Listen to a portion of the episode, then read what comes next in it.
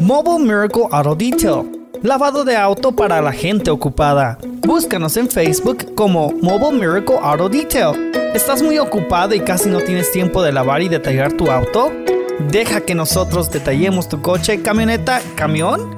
Llámanos hoy al 720-325-8996. 720-325-8996. Mobile Miracle Auto Detail. Lavado de auto para la gente ocupada. Desde los estudios de Radio La Red. En Denver, Colorado. Este es su programa. Viva Mejor. Conducido por el doctor Daniel Catarizano. Pastor de la Red Evangélica de Denver. Bienvenidos, bienvenidos a la Escuela de Vida. Estamos aquí en la red.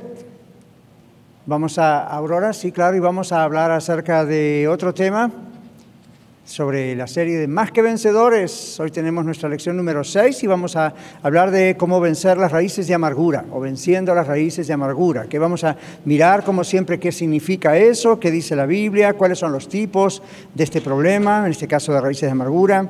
Y vamos a tener un breve testimonio sobre cómo alguien venció esas raíces amarguras y por supuesto yo hago una pequeña entrevista a, estas personas y este, así que tiene poco tiempo, pero yo hago las preguntas y como siempre cada domingo la persona responde y luego vamos también a mirar textos de la Biblia.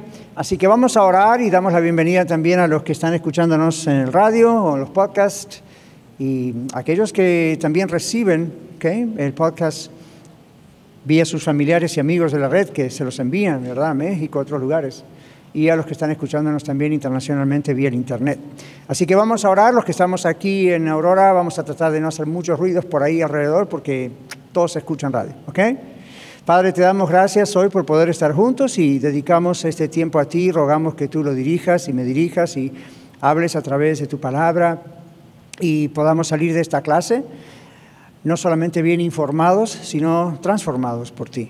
Pedimos también tu bendición sobre los que están escuchando en radio, en podcast, y que también ellos puedan ser bendecidos por ti a través de este instrumento de esta clase. En el nombre del Señor Jesús. Amén.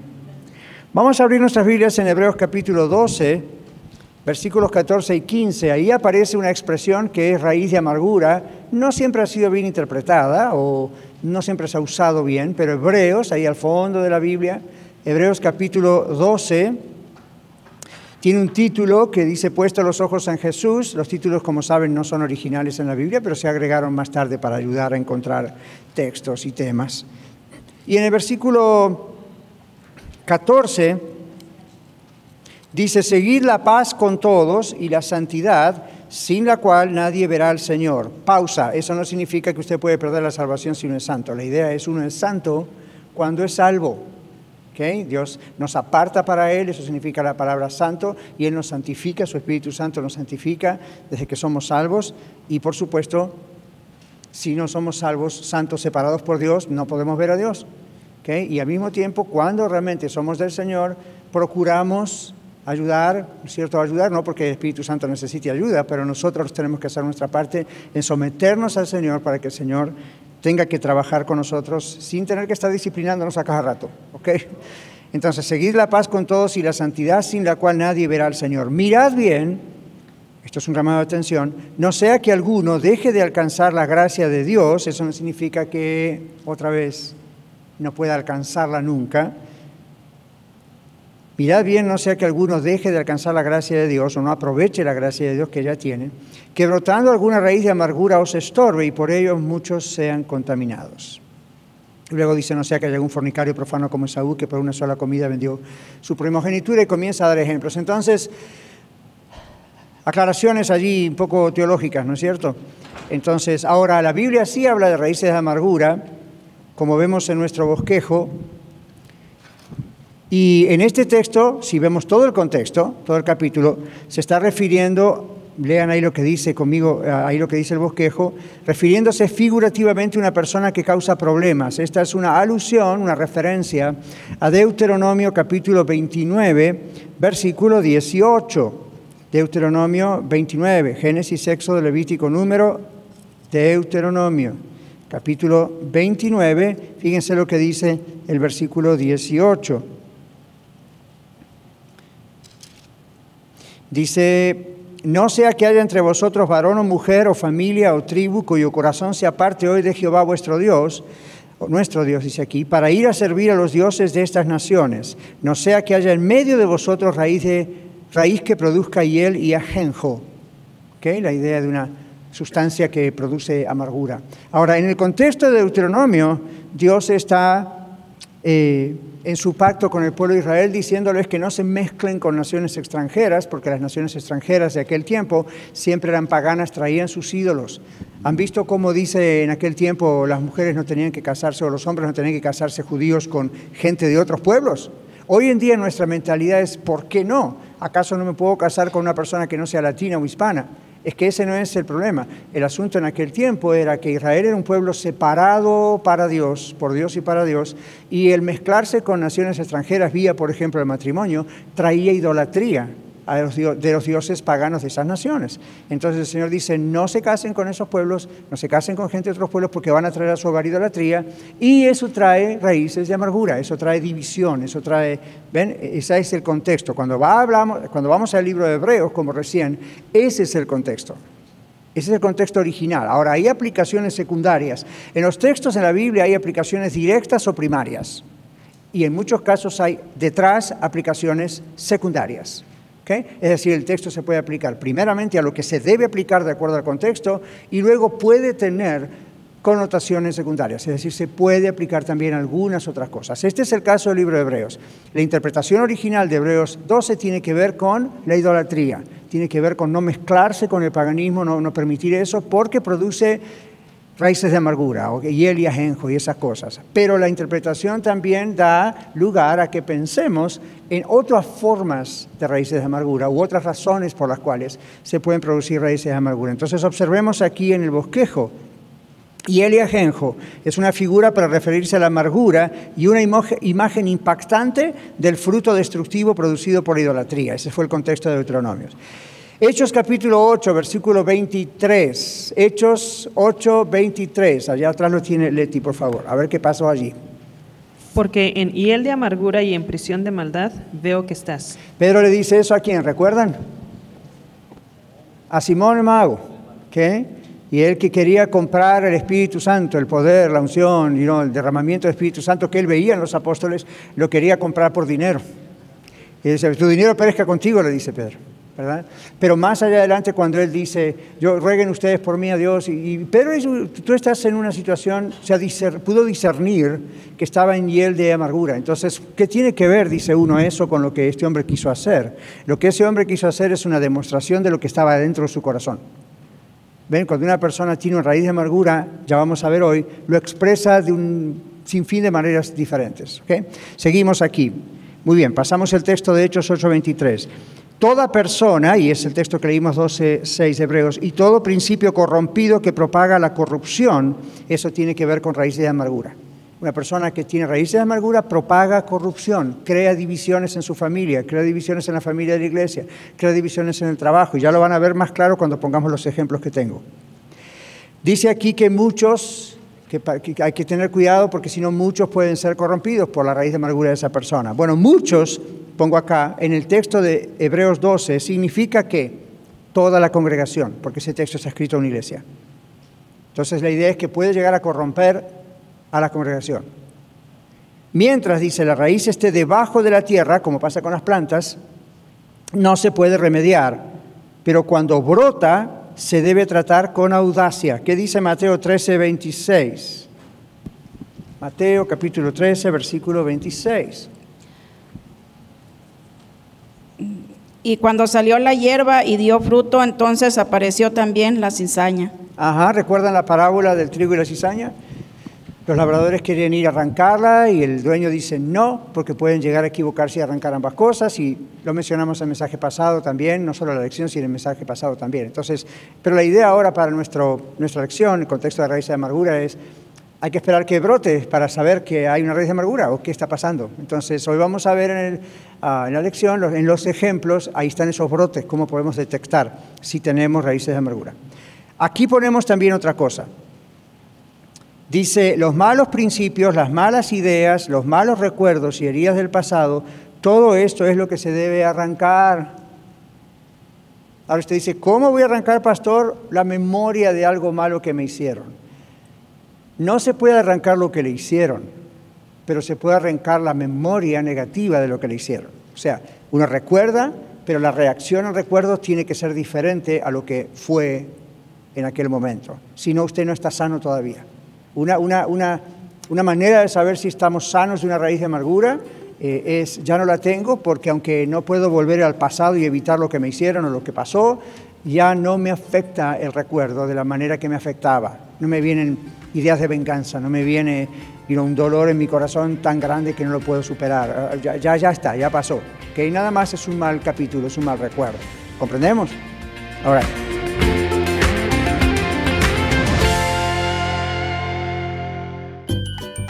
Quédese con nosotros. Regresamos después de esta pausa. Compartiendo la verdad en amor. Radio La Red. Queridos hermanos y amigos, les habla Dino de Dinos Locksmith. Muchas gracias por su preferencia y apoyo. Para cualquier trabajo que tenga usted, si le rompieron su ignition, le dañaron su chapa de la puerta, llámenos, nosotros le podemos ayudar. Para llaves de chip, controles originales, será un gusto poder ayudarles. Llámenos, mi teléfono es 303-472-5108. También le podemos ayudar en toda el área metropolitana de Denver. Dios les bendiga. Mi teléfono una vez más, 303-472-5108. Hoy, como todos los días, patrocina nuestro programa Iglesia La Red, Red Evangélica de Denver. Somos una familia multicongregacional que Dios está formando. Nos reunimos durante los servicios de fin de semana para adorar y estudiar juntos la palabra de Dios. Además, nos conectamos entre nosotros durante toda la semana y servimos a nuestra ciudad y al mundo que nos rodea. Si usted aún no pertenece a una iglesia cristiana local, sería un honor conocerle. En Aurora estamos en el 13231 East Mississippi Avenue. En Denver, en el 5001 de Umatilla Street, junto a la Avenida 50. Y en Arvada, en el 14605 al oeste de la Avenida 64. Y en Lakewood, en el 555 de South Deep Street. Visítenos en iglesialareddenver.org o llámenos al 720-325-7282 720-325-7282. Le esperamos.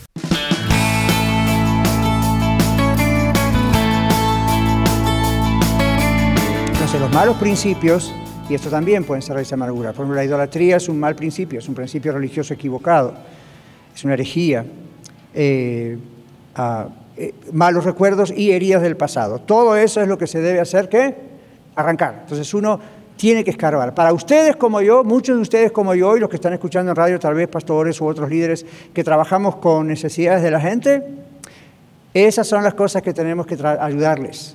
¿okay? Ah, no, no, jueguen al psicólogo o a la psicóloga, pero esas son las cosas que uno tiene que orar y trabajar y hacer preguntas para ver dónde está la causa del problema actual. Siempre hay algo que causa ese problema matrimonial, siempre hay algo que causa ese problema con los hijos, siempre hay algo que causa ese problema emocional, siempre hay algo que causa esa pelea, siempre, ¿ven? Entonces, no hay que tratar de podar la planta, como quien dice, vamos a calmar las, los problemas superficiales, hay que agarrar pala y pico y cavar profundo, a ver dónde está, de dónde surge por ejemplo, en consejería profesional decimos eso, si, si, uno tiene un problema de ira, usted está tratando con una persona que dice, yo tengo mucha rabia, mucha ira y no sé por qué, no trate de decirle, hermanita, hermanito, un cristiano no debe tener ira, ya lo sabe, eso no soluciona nada, eso le puede recordar algo, pero el asunto es, ¿y por qué ocurre eso? ¿Qué es lo que ocurre? Adentro hay algo que produce eso. Entonces, digamos, para el caso que dije, la ira es la flor, no la raíz. Si queremos otro tipo de flor, mm, vamos a tener que cavar más profundo y ver cuál es el problema que causa ese tipo de cosa que no es agradable. Seguimos en el bosquejo. No confundir amargura, que estamos hablando de eso, con qué cosas? Frustración duradera. ¿Recuerdan cuando hablamos de cómo vencer la frustración? Frustración puede ser momentánea, pero si es duradera por mucho tiempo ya es amargura. Pero si no, es una frustración duradera, resentimiento, esa es la amargura, realmente es un resentimiento, entra en la categoría de resentimiento, de frustraciones crónicas, eso es amargura. Pero no hay que confundir eso con qué. ¿Qué dice ahí? Angustia. ¿Qué es angustia? Es un estado de inquietud producido por algo molesto, o por la amenaza de un peligro o un evento, la amenaza de un evento que produzca resultados negativos. Entonces, eh, por ejemplo, usted puede estar viendo algo que observa que si no cambia, en su mente comienza a pensar, si esto no cambia, esto y esto malo va a ocurrir.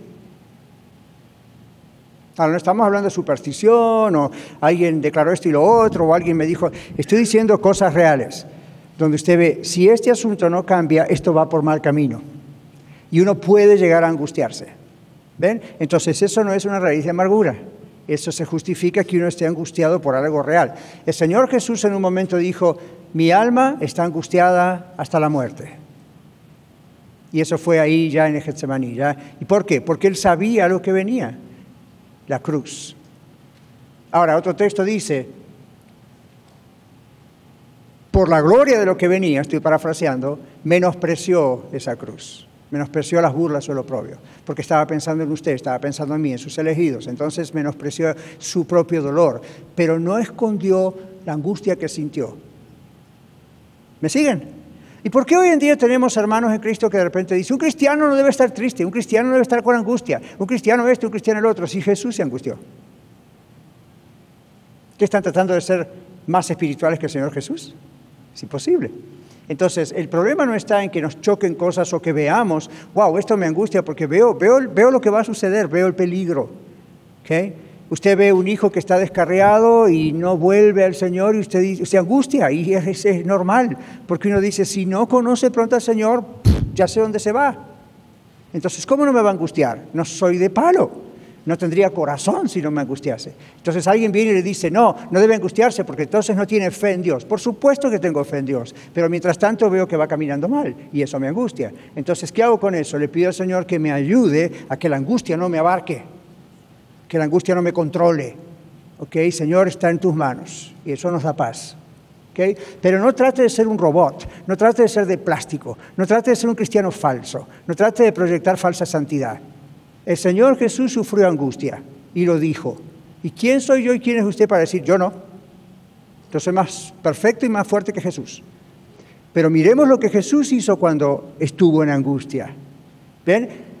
Lo que dice la carta de Pedro, echamos toda nuestra ansiedad sobre el Señor, nuestra angustia sobre el Señor. ¿Por qué? Él tiene cuidado de nosotros. Entonces ahí viene paz. Cuando yo tengo angustia en mi corazón, no significa que pierdo la paz, que sobrepasa todo entendimiento. No significa que pierdo el gozo del Señor, que es mi fortaleza. Significa que hay dos emociones encontradas dentro mío.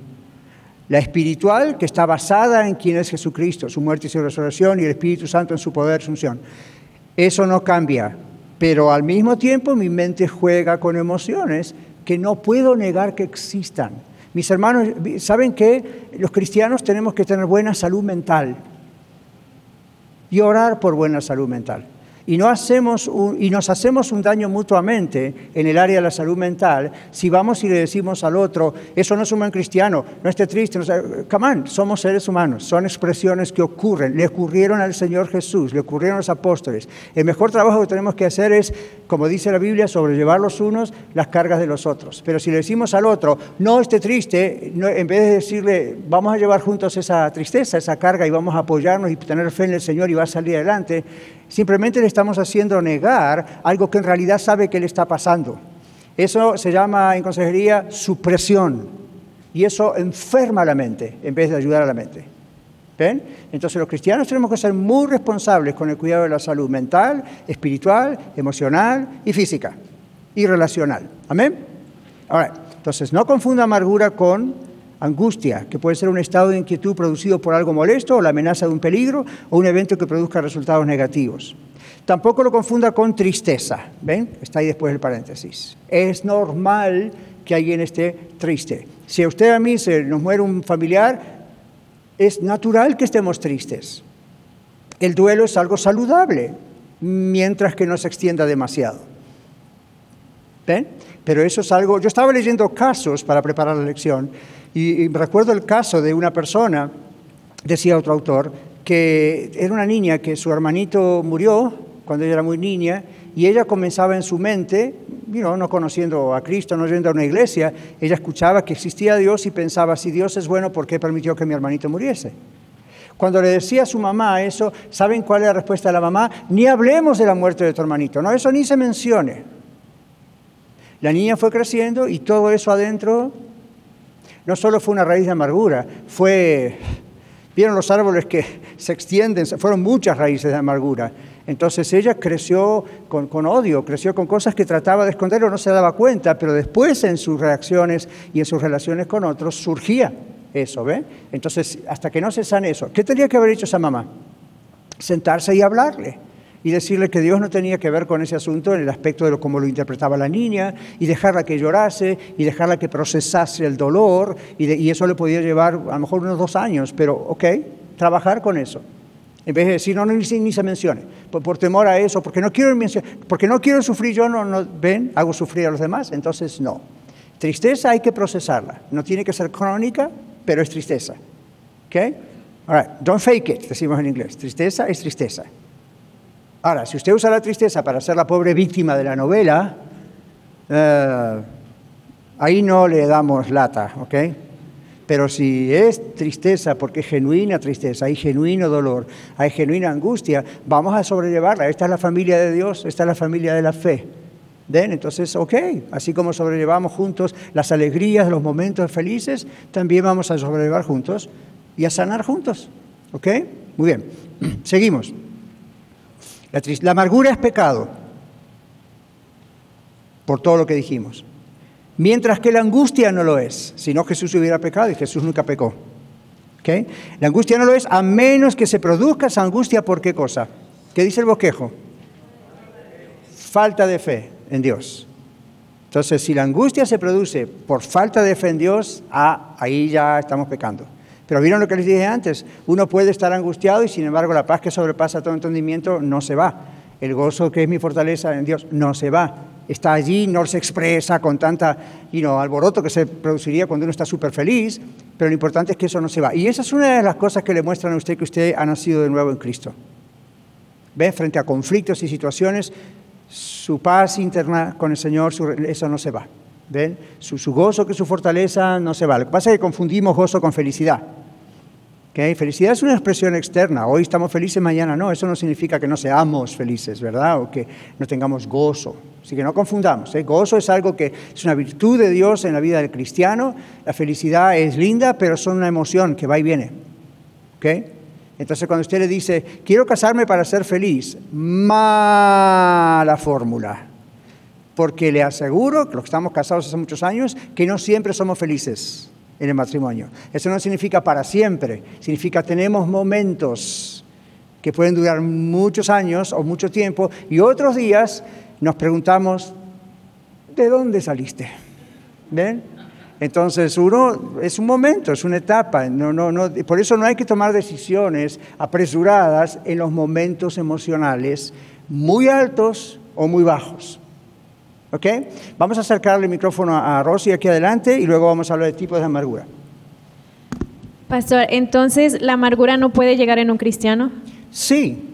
Decíamos recién, el Señor Jesús dijo eso en un momento. Recuerda, mi alma está angustiada, pero hay que notar que es una angustia momentánea, una amargura momentánea. Acá estamos en la lección pensando, como dice aquí, en la amargura como una frustración. Mira el paréntesis, cuando dice no confundir amargura, dice que es amargura, frustración duradera, resentimiento. Eso es pecado. Ahí cuando los cristianos no, ahí estamos pecando si tenemos resentimiento, si tenemos rencor. Si, es una frustración que no nos podemos sacar de encima, estamos pecando. Eso es una amargura eh, que realmente ya es pecado. ¿Okay? Pero vea la diferencia entre amargura y angustia o tristeza. Por eso acá dice, la amargura es pecado, mientras que la angustia no lo es. A menos que esa angustia se produzca, produzca por falta de fe. ¿Está claro?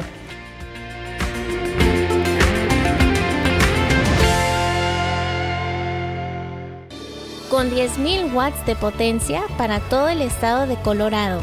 1650 AM KBJD Denver, estación de Red Evangélica de Denver. Radio La Red, compartiendo la verdad en amor. NRS Diesel Mechanics se pone a sus órdenes. Hacemos servicio en maquinaria pesada, maquinaria diesel, maquinaria de construcción, marina y camiones.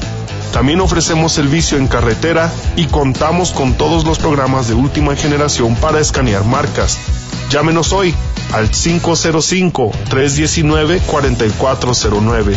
505-319-4409 o visítenos en el 7627 Calle Dalia en Commerce City. NRS Diesel Mechanics. ¿Accidentes automovilísticos o accidentes de trabajo? Llame a Eduardo First. Con más de 20 años de experiencia, más de dos décadas, usted o algún familiar enfrenta cargos de DUI, suspensión, tráfico. Primero llame a Eduardo First. Llame ahora y haga una cita 303-696-9155, 303-696-9155 o visítele en el 1010 South Joliet Street, Aurora, Colorado, cerca de Mississippi y Havana. Eduardo First. Bienvenidos a la nueva edición de los lunes en Viva Mejor, donde usted escuchará el estudio bíblico compartido por el pastor Daniel Catarizano en Iglesia La Red Aurora. Entonces, cuando usted quiere ayudar a su hermano hermana en Cristo, acá en la iglesia, por ejemplo, ah, y está angustiado, e- esa es lo, que, es lo que uno averigua. Dentro de esa angustia, hermano hermana, ¿realmente tiene fe que Dios está en control de esto? Y, y le voy a decir una cosa, todos nosotros somos muy automáticos, tenemos respuestas automáticas. Entonces, uno le pregunta al otro, ¿tiene angustia? Sí, tengo angustia. Pero en medio de la angustia, ¿usted cree que realmente usted tiene fe en que el Señor tiene control? Sí, hermano, gloria a Dios, amén. Ok, déjeme preguntar de nuevo. ¿De verdad tiene fe en Dios? Porque es como cuando nos saludamos, ¿verdad? Hola, hermana, ¿cómo está? Bien, gracias. Tal vez si volvemos a preguntar un par de veces, sale la verdad. Y no estoy diciendo que somos mentirosos, estoy diciendo que estamos como programados a responder automáticamente. Yo les dije hace un tiempo atrás, se da cuenta entre cristianos muchas veces, en vez de decir, hola hermano, ¿cómo está? Dios le bendiga. Bueno, está bien, es, bueno bendecir, pero no cuando se hace la parte del saludo automático. ¿Okay? Y lo que estamos diciendo es demasiado importante como para que sea algo automático. ¿Ok? All right, entonces, creo que queda aclarado, Rosy. Amargura no es pecado mientras que sea algo muy momentáneo y se transforme nada más a lo mejor en angustia. Pero cuando es frustración duradera la amargura y es un resentimiento, ahí estamos pecando. ¿Ok? Tipos de amargura. Esto va a ir aclarando. La primera es aislamiento. Y no está la primera porque es lo que primero ocurre, sino que tiene que estar en una lista. Aislamiento es no tomar parte en actividades sociales, por ejemplo, no cooperar con otras personas. Esto nos pasa a todos, un día no nos sentimos bien, nos duele la cabeza, estamos descompuestos o tuvimos un mal día y ese día no queremos tener gente alrededor o tener una actividad social en la iglesia o en la familia. All right. O no queremos cooperar know, en un trabajo que hay que hacer. Alguna vez, ok, a mí me pasa, a usted le pasa, eso nadie le puede negar. Pero cuando eso es algo que ocurre siempre, es un patrón de conducta, uno nunca quiere sociabilizar, uno nunca quiere cooperar. Es probable que esa persona está produciendo esto que se llama aislamiento y esa es una demostración de que tiene amargura en su corazón. Entonces, ¿por qué se aísla? Para evitar el contacto social. ¿Ven? Segundo, comentarios negativos. ¿Han escuchado personas que usted dice todo va muy bien y estamos teniendo una linda conversación hasta que la persona mete su cuchara, como decimos, o su tortilla, o lo que sea, y siempre sale con un comentario negativo? Esa persona sufre de raíces de amarguras aunque no lo sepa. ¿Ven? Aunque no se dé cuenta. La persona negativa pregona, ¿ok? Como uh, vocifera su propia amargura. ¿Por qué siempre le tiene que encontrar? Ustedes conocen un dicho que dice, le encuentra la quinta pata al gato. ¿Sí lo conocen? O puede ser al perro o al elefante, no importa qué animal sea, es un cuadrúpedo. Pero, pero ven, siempre le encuentra la quinta. Y usted dice, pero si no existe esa pata. Ah, no, pero vamos a crear aquí un problema. Entonces, esa persona expresa sus raíces de amargura. Entonces uno dice, ¿por qué hace eso? Bueno, quizá inconscientemente no se da cuenta por qué tiene esa forma de mentir o esa forma de crear un caos allí. Como que no le hace feliz que se hable de otra persona o de una situación muy bien. Ahora, hay ocasiones en que uno tiene que denunciar lo que está mal. Yo he predicado sobre falsos profetas. Cuando yo hablo de falsos profetas, no estoy buscándole la quinta pata al gato, les estoy diciendo lo que realmente sucede. No estoy por envidia, por celos, estoy diciéndole, mire, la Biblia dice que lo que este está diciendo es mentira. Pero estamos hablando de conversaciones normales donde no estamos enseñando nada en particular, sino que es una plática. Si ustedes ven personas o ustedes tienen ese problema de que siempre le encuentran algo, el lado negativo al asunto, con la excusa de, bueno, no estoy criticando, estoy analizando. No, está sacando por la nariz la planta que está dentro de su raíz de amargura. ¿Ok? Ok, seguimos. Comentarios negativos. Minimización de uno mismo minimización de uno mismo. Esta es una forma de autocastigo y de falsa humildad. Comprenden la palabra minimizar, ¿verdad? Uno habla de sí mismo minimizado y la otra persona piensa, qué humilde que es. Watch out, tenga cuidado, puede ser falsa humildad. Puede llegar a ser falsa humildad, pero uno puede minimizarse. Alguien viene y le elogia y le dice, qué bien que usted ha hecho este, ha tocado este instrumento, ha cantado, ha hecho esto, ha hecho lo otro, qué bien que ha pintado esta pared. Bueno, sí, en realidad no sé, no está, ok, alguna vez está bien, pero si siempre esa es la reacción, esa persona tiene raíz de amargura. ¿Ven? Entonces, ¿por qué está haciendo eso? Es, es como un autocastigo, no acepta que puede hacer algo bien no acepta el elogio. Ahora, hay que tener un balance con el elogio, ¿verdad, hermanos? No use a Dios, porque la Biblia dice que hay que tener mucho cuidado con tomar el nombre de Dios en vano. Y a veces una forma de hacerlo es para esconder nuestro orgullo interno, actuar con falsa humildad y simplemente decir, ah, gloria a Dios, gracias a Dios, hermano acepte el elogio y diga, bueno, gracias a Dios, gloria a Dios, pero puede aceptar el elogio. Si tiene mucho problema para aceptar el elogio, o es porque tiene un ego demasiado grande y sabe que eso lo infla, o es porque tiene una raíz de amargura y no puede aceptar que lo que ha hecho está bien. Y sí, gracias a Dios. ¿ok? Entonces, no se minimice. Cuando uno se está constantemente poniendo por, tirando por tierra, parece humildad y en realidad puede ser una raíz de amargura. Soledad. Esto es un poquito diferente del aislamiento arriba. Soledad alimenta la amargura, o es alimentar la amargura sintiendo que otros le han dejado solo. Aquí es victimización.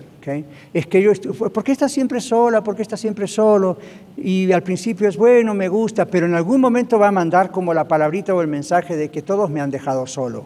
A mí nadie me quiere. O yo no le gusto a este y al otro. O yo no quepo allí. O yo no encajo, ¿verdad? O I don't fit. Eso es victimización, victimization. ¿Por qué? Lo que la persona inconscientemente está diciendo es, no, pobrecito usted, no, si usted no es esa, pero entonces la otra persona que tiene raíz de amargura se empieza a sentir bien. No. ¿Ven? Tenga cuidado, porque el diablo usa estas trampas. Y la Biblia dice que hay que tener cuidado porque anda como un león rugiente buscando a quien devorar. Ahora, estas son algunas de los muchos tipos de amargura, ¿ok? Hay muchas formas de amargura. Y vamos a escuchar a la hermana Yolanda, vamos a alcanzar el micrófono, ella en unos pocos minutitos yo le voy a hacer algunas preguntas y vamos a ver cómo ella venció raíces de amargura hace un tiempo atrás. Pase adelante, por favor, hermana. Sí, gracias. Hermana Yolanda, acérquese un poquito más aquí. ¿Cuándo usted recuerda haber notado que eh, se dio cuenta que tenía raíces de amargura? Sí. a mis 19 años, hermanos. 19 años. Sí. ¿Había ocurrido un trauma? ¿Algo pasó? Oh, sí, sí. Realmente yo no sabía lo que tenía, no sabía lo que padecía, pero era demasiada tristeza, demasiado dolor, hermanos. Ajá. Saben que la amargura es una destrucción total. ¿Y por qué usted piensa que fue una destrucción total? Digamos, cuando vayamos a los 19 años. ¿Ocurrió algo particular que usted recuerda? Sí. empezó todo en mi primer matrimonio con el padre de mis hijos. Antes de casarme, mi mamá me decía, Yola, no te cases con ese joven. Tú eres una persona diferente. No te cases con él.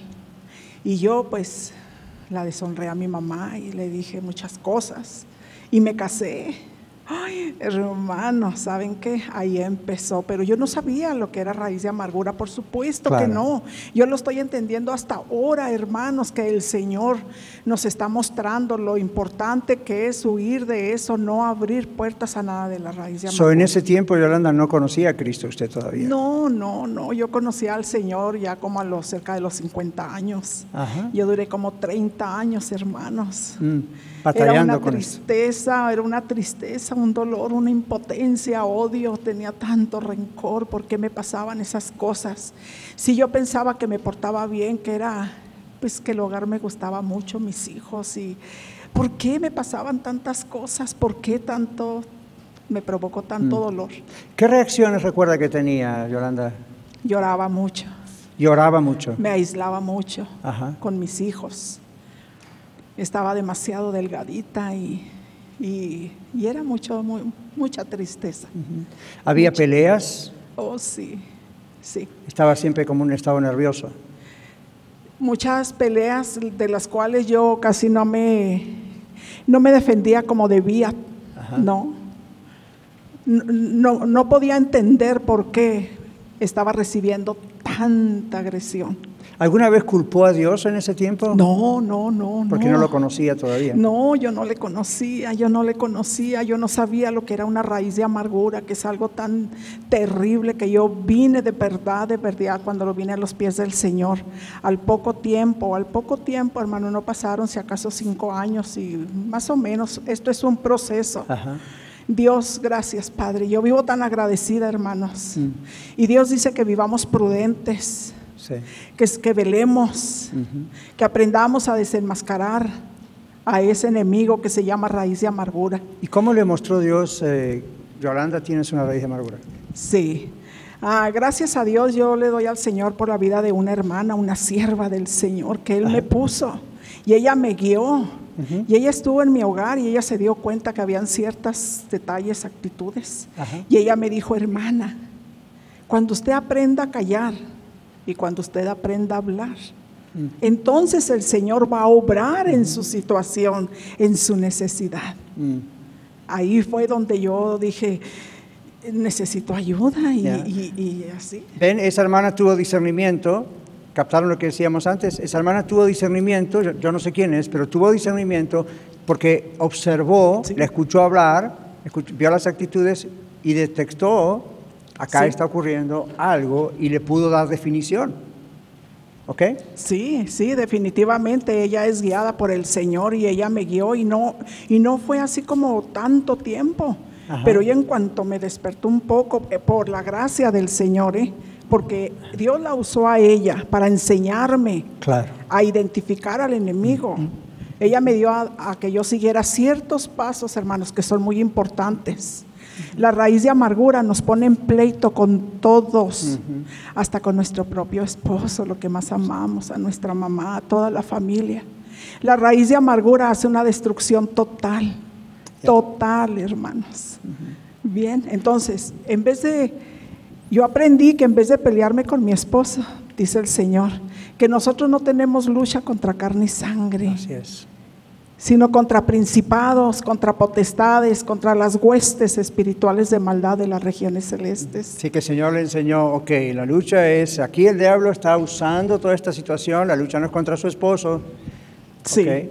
Nuestra milicia no es carnal, es el problema que a veces tenemos. Los matrimonios están haciendo una guerra carnal, Sí. campal, hermanos. ¿Y saben quién es el que se alegra? ¿Saben a quién están nutriendo? Al enemigo. Así es. El enemigo les absorbe toda su energía espiritual, que es lo que más le interesa a él. Y Yolanda, ahí- ¿cómo, perdón, ¿cómo fue cambiando su vida cuando usted despertó a eso? ¿El Señor la despertó a eso? ¿Y qué cambios hizo el Señor? Oh, sí, definitivamente. Cuando yo aprendí a dejarle sus manos libres al Señor para obrar en mi vida, ahí empezó todo.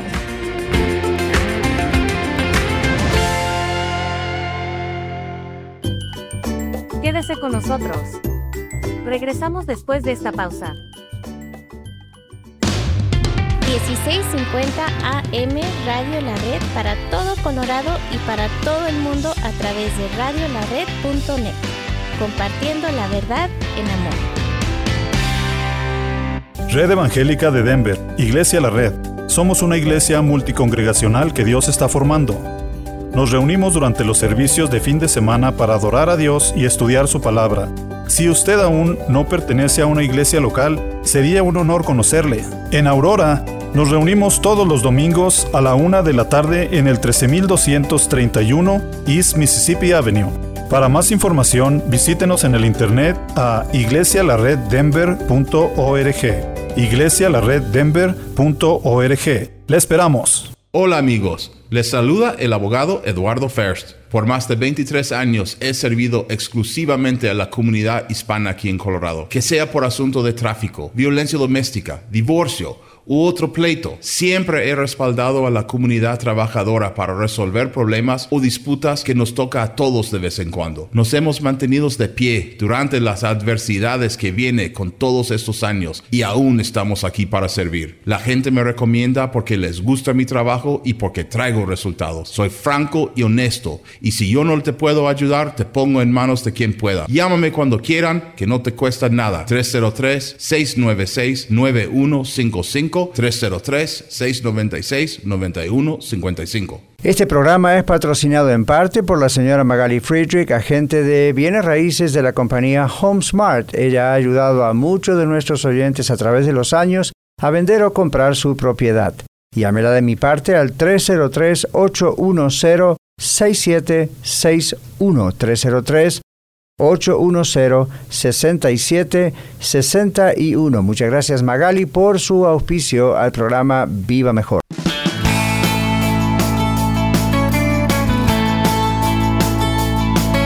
Explique un poquito cómo es eso. Sí. Porque hay gente que está escuchándonos en radio, aquí los que están presentes, y es cuando usted dijo, cuando yo le permití al Señor, yo saqué mis manos. En la práctica, ¿cómo hizo eso? Sí, cuando llegamos a tener algún detalle, algún problemita o algo, mi esposo y yo, que le he pedido permiso para compartir todo esto, ahí fue cuando yo empecé, sí, a quedarme callada. Yo me subía a la recámara y me arrodillaba, cerraba mi puerta y lloraba con el Señor. Y le- pero cuando delante de mi esposo yo me quedaba callada, callada, hermanos. Aunque yo tuviera la razón, porque nosotros, el Señor nos ha enseñado a que eso no nos preocupe, tener la razón. Claro. No, ese es el problema que tenemos los matrimonios. Yo oraba al Señor y yo me ponía en sus manos y le decía, Señor, sígueme cambiando a mí, enséñame qué es lo que yo tengo que hacer, Señor. Right. Mi parte, Señor, para que seas tú, Señor, quien obre en mi matrimonio, por ejemplo. Amén, Yolanda, pero eh, aún así había momentos quizás de angustia mientras estaba ese proceso de confiar en el Señor. Sí, sí, hermano, sí, esto es un proceso. La liberación nosotros no la podemos hacer automáticamente.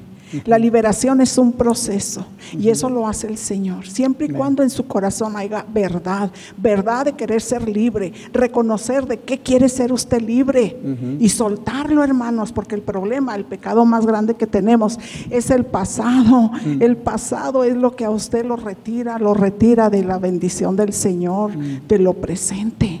Me da la imagen de una persona que está tratando de, como decíamos antes, agarrar la pala, ¿verdad? El pico y escarbar para ver la raíz. Pero la idea es sacarla, no agarrarla con la mano y acariciarla. Sí. Ese pasado, la idea es sacar, de arrancar eso en el poder del Señor. Y Yolanda, usted dijo también algo, mencionó la guerra espiritual. Y vieron en cuántos lugares la guerra espiritual es. Pase al frente el pastor va por usted y va a reprender al diablo y a tanto demonio. Usted va a hacer cuatro o cinco marometas y va a quedar librado. No, no, no. Y la persona dice, gloria a Dios. No. Después viene la consejería, porque el problema no se acabó. ¿Sabe cuánto estuve Yolanda así cuando tenía la oficina abierta de consejería antes de empezar a irse a la red? ¿Por qué, pastor? Me decían, si pasé y ya van varias veces que hacen eso y parece que y, se manifestó algo y ahora yo estoy bien. Y yo decía, ¿por qué está aquí? ¿Para qué está acá? Sí. Si ya pasó la liberación. No entendían la liberación, el proceso de pedir perdón por su pecado, de reconocer el pecado. Eso hay que Sí. comprenderlo, ¿verdad? Sí, es un tiempo. Necesitamos ser testimonios, hermanos, Amén. vivientes. Testimonios, lo que a usted le ha pasado para que usted lo ponga por obra y usted esté vigilando siempre prudente. El enemigo no nos va a dejar. Si conmigo el enemigo, por la gracia y el poder de Dios, perdió terreno, perdió derecho en mi vida, como me tenía destruida, así, mire, me tenía. Ajá, ¿Y Juan sabe 10:10, ¿qué dice? El diablo viene para Matar, hurtar, hurtar y matar y destruir. destruir. Jesús dijo, yo he venido para que Para que tengan vida y vida, en abundante. Gracias, Yolanda. Sí, sé que es muy breve, pero usted dijo testimonio y eso me dio el pie para decirles, es exactamente lo que estamos haciendo en este momento, dar testimonio de la liberación que el Señor ha hecho en su vida. ¿Me permite un detalle? Ujú, brevecito. Miren, hermanos, la liberación es un paso muy importante que solo Dios lo puede dar. Pero luego viene el, el proceso de la sanidad. Así es. El proceso, hermanos, no se queden con ese dolor. El Señor nos sana, el Señor nos libera. Dios les bendiga. Amén. Gloria a Dios. Gracias, Yolanda. Gracias, hermana. Muy bien. Muy bien, gloria a Dios. Qué bueno. Ven, los testimonios son breves porque son apenas brevecitas entrevistas, ¿no es cierto? Si no, pues. Podemos estar toda la hora y eso sería muy útil también, ¿ok? pero la idea es para que sepamos que esto es real, que no es teórico, que el Señor hace eso en nuestras vidas. ¿Cuántos de ustedes han pasado experiencias que hoy pueden decir, realmente Dios me mostró que tenía raíz de amargura, pero el Señor ya me liberó y me está sanando todavía, ¿verdad? Algunos de ustedes igual que yo. Muy bien, vamos a la Biblia. Aquí dice, venciendo las raíces de amargura. ¿Qué dice Dios en su palabra? Bueno, Dios dice muchísimo y aquí hay solamente algunos textos que no siempre directamente tiene la expresión raíces de amargura, pero son textos que nos van a ayudar. Cuando yo les dejo textos en el bosquejo, en esta página, son para que ustedes en casa los estén viendo porque son muchos, pero aquí vamos a ver solamente algunos, ¿ok? Para poder tener tiempo de comentar. Efesios capítulo 4, versículos 31 y 32. Miguel, ¿ok? Efesios 4, 31 y 32. Adelante, Rosy. Quítense de vosotros toda amargura, enojo, ira, gritería y maledicencia y toda malicia. Antes sed benignos unos con otros, misericordiosos, perdonaos unos a otros, como Dios también os perdonó a vosotros en Cristo. Amén. ¿Cuál es la primera palabra de ese texto? Quítense de vosotros y usted dice, es que no puedo porque Dios tiene que hacerlo, porque yo no puedo. Ahí dice que usted tiene que hacerlo, no Dios. Y Yolanda en su testimonio que dijo, yo solté las manos y yo le dije, ¿cómo fue en la práctica? ¿Y qué hizo? En otras palabras, se encerró a orar para que el Señor le cerrara la boca. Y el Señor le ayudó y cuando llegaban los momentos de conflicto, seguro que tenía ganas de decir algo, pero ahora tenía el control. ¿Qué dice Gálatas capítulo 5 sobre el fruto del Espíritu Santo? Amor, gozo, paz, paciencia, benignidad, bondad, fe, mansedumbre y templanza es control. Entonces, si tenemos a Cristo, el Espíritu Santo que vive en nosotros nos da control. Pero por eso el Señor dice que debemos buscar el rostro de Dios, buscarle a Él para que esto pueda ocurrir. ¿Ve lo que dice Efesios 5:18? Sean llenos del Espíritu Santo. Esta es la idea, ahí está la clave. Entonces, quítense de vosotros esta amargura. Es una orden, no es una sugerencia. Y usted dice, ¿cómo hago? Bueno, ahí escuchamos cómo se hace. Si hay atrás, Marta. Pastor, ¿el resentimiento se puede aprender de nuestros padres? Sí, porque uno los ve resentidos y un niño imita eso. Pero una vez que uno va creciendo y va dándose cuenta, esto es pecado, no lo quiero en mi vida, entonces uno lo desecha. ¿Okay? Muchas cosas aprendemos, no solo de padres, de maestros, de, adultos, de gente que en nuestra niñez han sido una figura de autoridad. ¿Ven? Los niños aprenden lo que viven más de lo que uno les dice. Entonces ellos observan y son niños, los niños no procesan muy bien la realidad de la fantasía. Entonces lo que viven reproducen. Cuando ya van creciendo, por eso, por ejemplo, acá hay niños que se han bautizado, no muy, no muy pequeñitos, ya cuando entienden bien. Y esas son preguntas que a veces les hacemos para saber si realmente conocen a Cristo. Que ya tienen capacidad de discernir, ok, esta es la realidad, esta es una fantasía, aquí esto está mal, esto está bien, ¿ven? ¿Por qué necesito a Cristo? Soy pecador, ¿ven? Este tipo de cosas. Pero sí, Marta, uno puede, uno imita cosas, pero llega un punto donde Dios nos hace responsables de eso. Porque, momento, el hecho de que mis padres lo hicieron no significa que ah, yo soy así por culpa de ellos. No, ahora yo tengo que cambiar. Vamos a la otra cita bíblica. Proverbios capítulo 15, versículo 1. Quien no haya leído, a ver si tenemos otras voces en radio. Aquí, aquí bueno, ok. Pasemos a Miguel. Proverbios capítulo 15, versículo 1. Amén. Dice, la blanda respuesta quita la ira, mas la palabra áspera hace subir el furor. ¿Conocen ese texto? Mucha gente conoce ese texto. La blanda respuesta quita la ira. La blanda respuesta no es la respuesta sarcástica. ¿Saben lo que es el sarcasmo, verdad? Uno no grita, pero lo dice así suavemente, pero está clavando una, daga, un, cuchillo. No, la blanda respuesta no es eso. Dice, la blanda respuesta quita la ira, es decir, tiene que ser una respuesta que logre quitar la ira. Hmm. Entonces no va a ser una respuesta defensiva, no va a ser una respuesta sarcástica, no va a ser una respuesta agresiva. ¿okay? Y eso, cuando oramos al Señor, su Espíritu nos controla. Yolanda dijo cuándo hablar, cuándo callar, cuándo callar, cuándo hablar. Cuando vamos a hablar, vamos a hablar con gracia. ¿Okay? Dios va a poner algo que decir muy breve que puede apaciguar la ira. Y luego dice más la palabra áspera, hace subir el rencor, alimenta el rencor. Entonces, ¿cuál será la palabra áspera? La palabra defensiva, ¿ven? La, ah, pero es que tú, echar la culpa, transferir la culpa. Hermanos, aprendamos esto. A ver, presten mucha atención los que están en radio, lavando los trastes, manejando su carro, su camión, su troca. Tenemos que aprender a decir esto. Es mi culpa. Hay que aprender a confesar, es mi culpa. Y dejar de decir, es tu culpa. O es la culpa de los ángeles que estaban muy ocupados para atenderme hoy. O es la culpa de Satanás y sus demonios. O es la culpa de Dios. Es mi culpa. La palabra de Dios dice que tenemos que aprender a confesar nuestros pecados a Dios.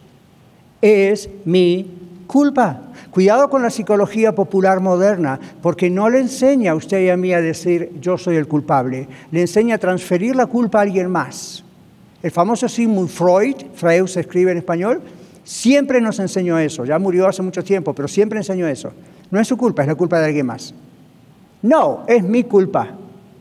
Hay cosas que nos hacen que es culpa de otro, pero el resentimiento, la reacción es mi culpa. Yo no puedo manejar lo que me hicieron, pero puedo manejar cómo me hicieron sentir. ¿Ok? Entonces viene la angustia, viene el dolor, viene la frustración. Si yo lo dejo allí, es mi culpa. Así que, ¿a qué nos vamos a acostumbrar?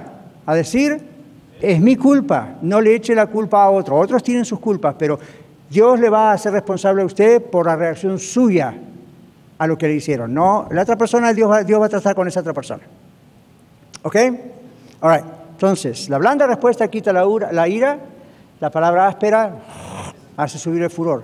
Entonces, en la práctica, si usted en vez de decir, es que es tu culpa, eso va a hacer subir el furor, es mejor decir, bueno, tal vez yo me equivoqué. Cambia, ¿no? En vez de decirle a la persona, es que tú siempre haces esto, es que tú me haces sentir así, más vale decirle, yo me siento así cuando haces esto o dices lo otro. Entonces, ahí hay que ser un poco egoísta y ponerse primero. Yo me siento así. No, es que tú me haces sentir así.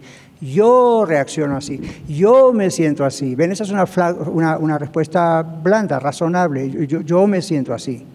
Y la otra persona puede decir, oh, I'm sorry, yo no quería que te sintieras así, esa no fue mi intención. Ok. Ahora, ¿Cómo terminaría una conversación si usted dice, es que tú siempre esto, es que tú me haces esto, es que tú me haces lo otro? ¿Sabe qué es eso? Novela. Eso es novela. Pare la novela y para su crisis. O escriba su novela y mándesela a Univisión y se hace rico. All Otro texto. Santiago 1, 19 y 20. Cristian. Porque si perdonáis a los hombres sus transgresiones, también vuestro Padre Celestial os perdonará a vosotros. Pero si perdonáis a los hombres, tampoco vuestro Padre, o si no perdonáis a los hombres, tampoco vuestro Padre perdonará vuestras transgresiones. ¡Wow! Qué lío, ¿no? Qué problema. Bueno, ¿recuerdan el famoso Padre Nuestro? Hay una línea que dice, perdona nuestras ofensas como nosotros perdonamos a nuestros deudores. ¿De verdad? La condición, usted le está diciendo a Dios, no me perdones porque yo no puedo perdonar al otro. O le está diciendo, perdóname porque yo perdoné al otro. Hmm, ¿Ven la diferencia? Y luego el Padre Nuestro, supuestamente llamado así, luego sigue, uno lo para ahí, ¿verdad? Porque tuyo es el reino, de poder y la gloria, por los siglos de los siglos, amén, ¿verdad? Pero luego dice, porque si no perdonáis a los hombres sus ofensas, tampoco Dios os perdonará. Y sigue dándole al asunto del perdón. Interesante. Muy bien, ¿qué dice Proverbios 10.12? Proverbios 10.12. Dino. Proverbios 10.12. El odio, el odio despierta rencillas, pero el amor cubrirá todas las faltas. Ajá. El odio despierta rencillas. El amor cubría todas las faltas. Pedro dice, el amor cubre multitud de pecados. En otro texto. Entonces, ¿cómo me explican eso de que el odio despierta rencillas? Ya hay rencillas, por eso hay odio, piensa uno. ¿Qué será el odio despierta rencillas? Cuando hay odio en nuestro corazón, cuando hay resentimiento, rencor en nuestro corazón, nuestra forma de hablar, de expresar, de mirar, de actuar, de decidir, va a despertar problemas con otras personas. Rencillas dice ahí, ¿verdad? Nuestra actitud va a ser defensiva, nuestra actitud va a ser ofensiva, nuestra actitud va a ser incómoda, ¿verdad, Yolanda? Y uno anda peleando y después dice, ¿por qué pelea? Porque adentro del corazón no tiene paz, está lleno de odio. Entonces la reacción va a ser mala. ¿Qué dice la Biblia sobre la lengua? De la abundancia del corazón. Habla la lengua o la boca. Entonces lo que usted expresa cuando está en un conflicto especialmente, cuando usted expresa lo que está en un conflicto especialmente, expresa lo que hay en su corazón. Es como que se destapa una tapa y ahí, sale el olor de lo que realmente hay adentro. ¿Ven? Entonces hay que prevenir eso. ¿cierto? Ya, ya estuvimos aprendiendo de que eso se puede prevenir, estando en control del Señor, hay que someterse al Señor, estar en control del Señor. Entonces, el problema va a venir, pero no hay odio. Ok, otro texto, tenemos unos, unos minutitos más. Colosenses 3, Colosenses capítulo 3, Nuevo Testamento, casi al final. Efesios, Filipenses, Colosenses capítulo 3. Está en sus Biblias, créame. Colosenses capítulo 3. Son de esos libros pequeñitos que se mezclan. Acá tenemos a Carlos 3, versículos 5 al 10.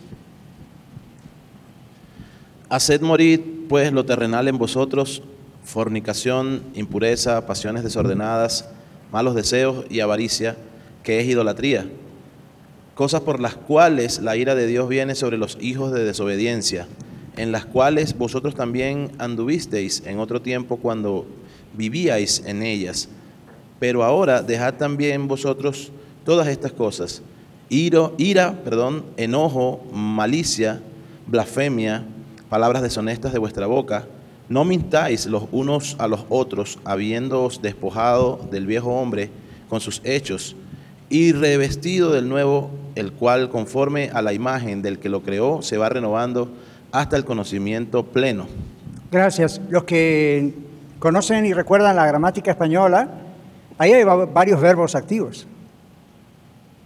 Otra vez aparece la idea de dejar esto, soltar lo otro.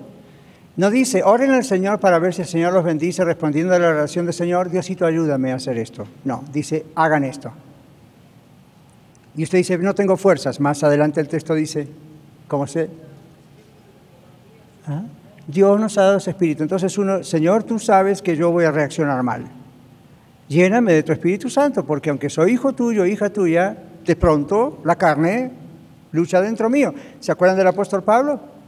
El mal que no quiero hacer, eso hago, miserable hombre de mí, ¿quién me librará de este cuerpo de muerte? Y no está diciendo que era un inmoral, o simplemente está diciendo en la, en la mente tenía una batalla tremenda todo el tiempo. Igual que usted, igual que yo. Siempre había una batalla adentro. Él decía, mi carne quiere hacer una cosa. Mi carne no piensa en que solamente y no, lo que usted piensa. Está hablando de mi mente carnal, mis intenciones. Alguien me dice, ah, yo le voy a decir B, C, D, y voy a hasta la Z.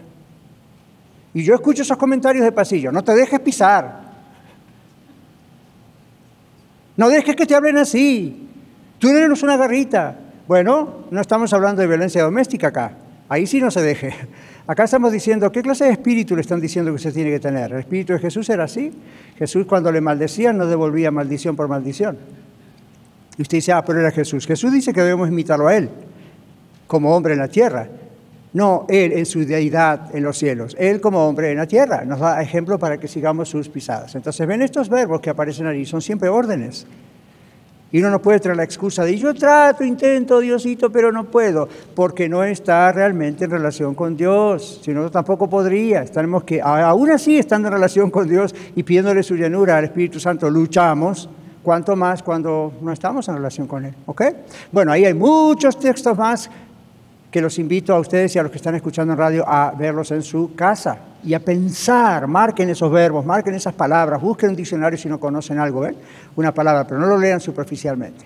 ¿Aprendimos algo? ¿Sí? Y vamos a salir de las raíces de amargura, ¿ok? Vamos a romperlas porque, bueno, la sangre de Cristo, su Hijo, nos limpia de todo pecado y tenemos poder del Señor para ir en contra de toda fuerza espiritual de maldad que nosotros les damos permiso. No le den permiso. ¿Ok? Señor, te damos gracias por este tiempo y pedimos que tú sanes nuestro corazón y nos ayudes a nosotros en tu espíritu, con tus fuerzas, a recurrir a ti para hacer lo que nosotros tenemos que hacer en obediencia. Gracias, Señor, en el nombre del Señor Jesús. Amén. Muchas gracias por permitirnos ser parte de su día. Esperamos que el programa de hoy haya sido de ayuda para usted. Contáctese con nosotros vía los medios sociales o escríbanos a vivamejor.radiolared.net.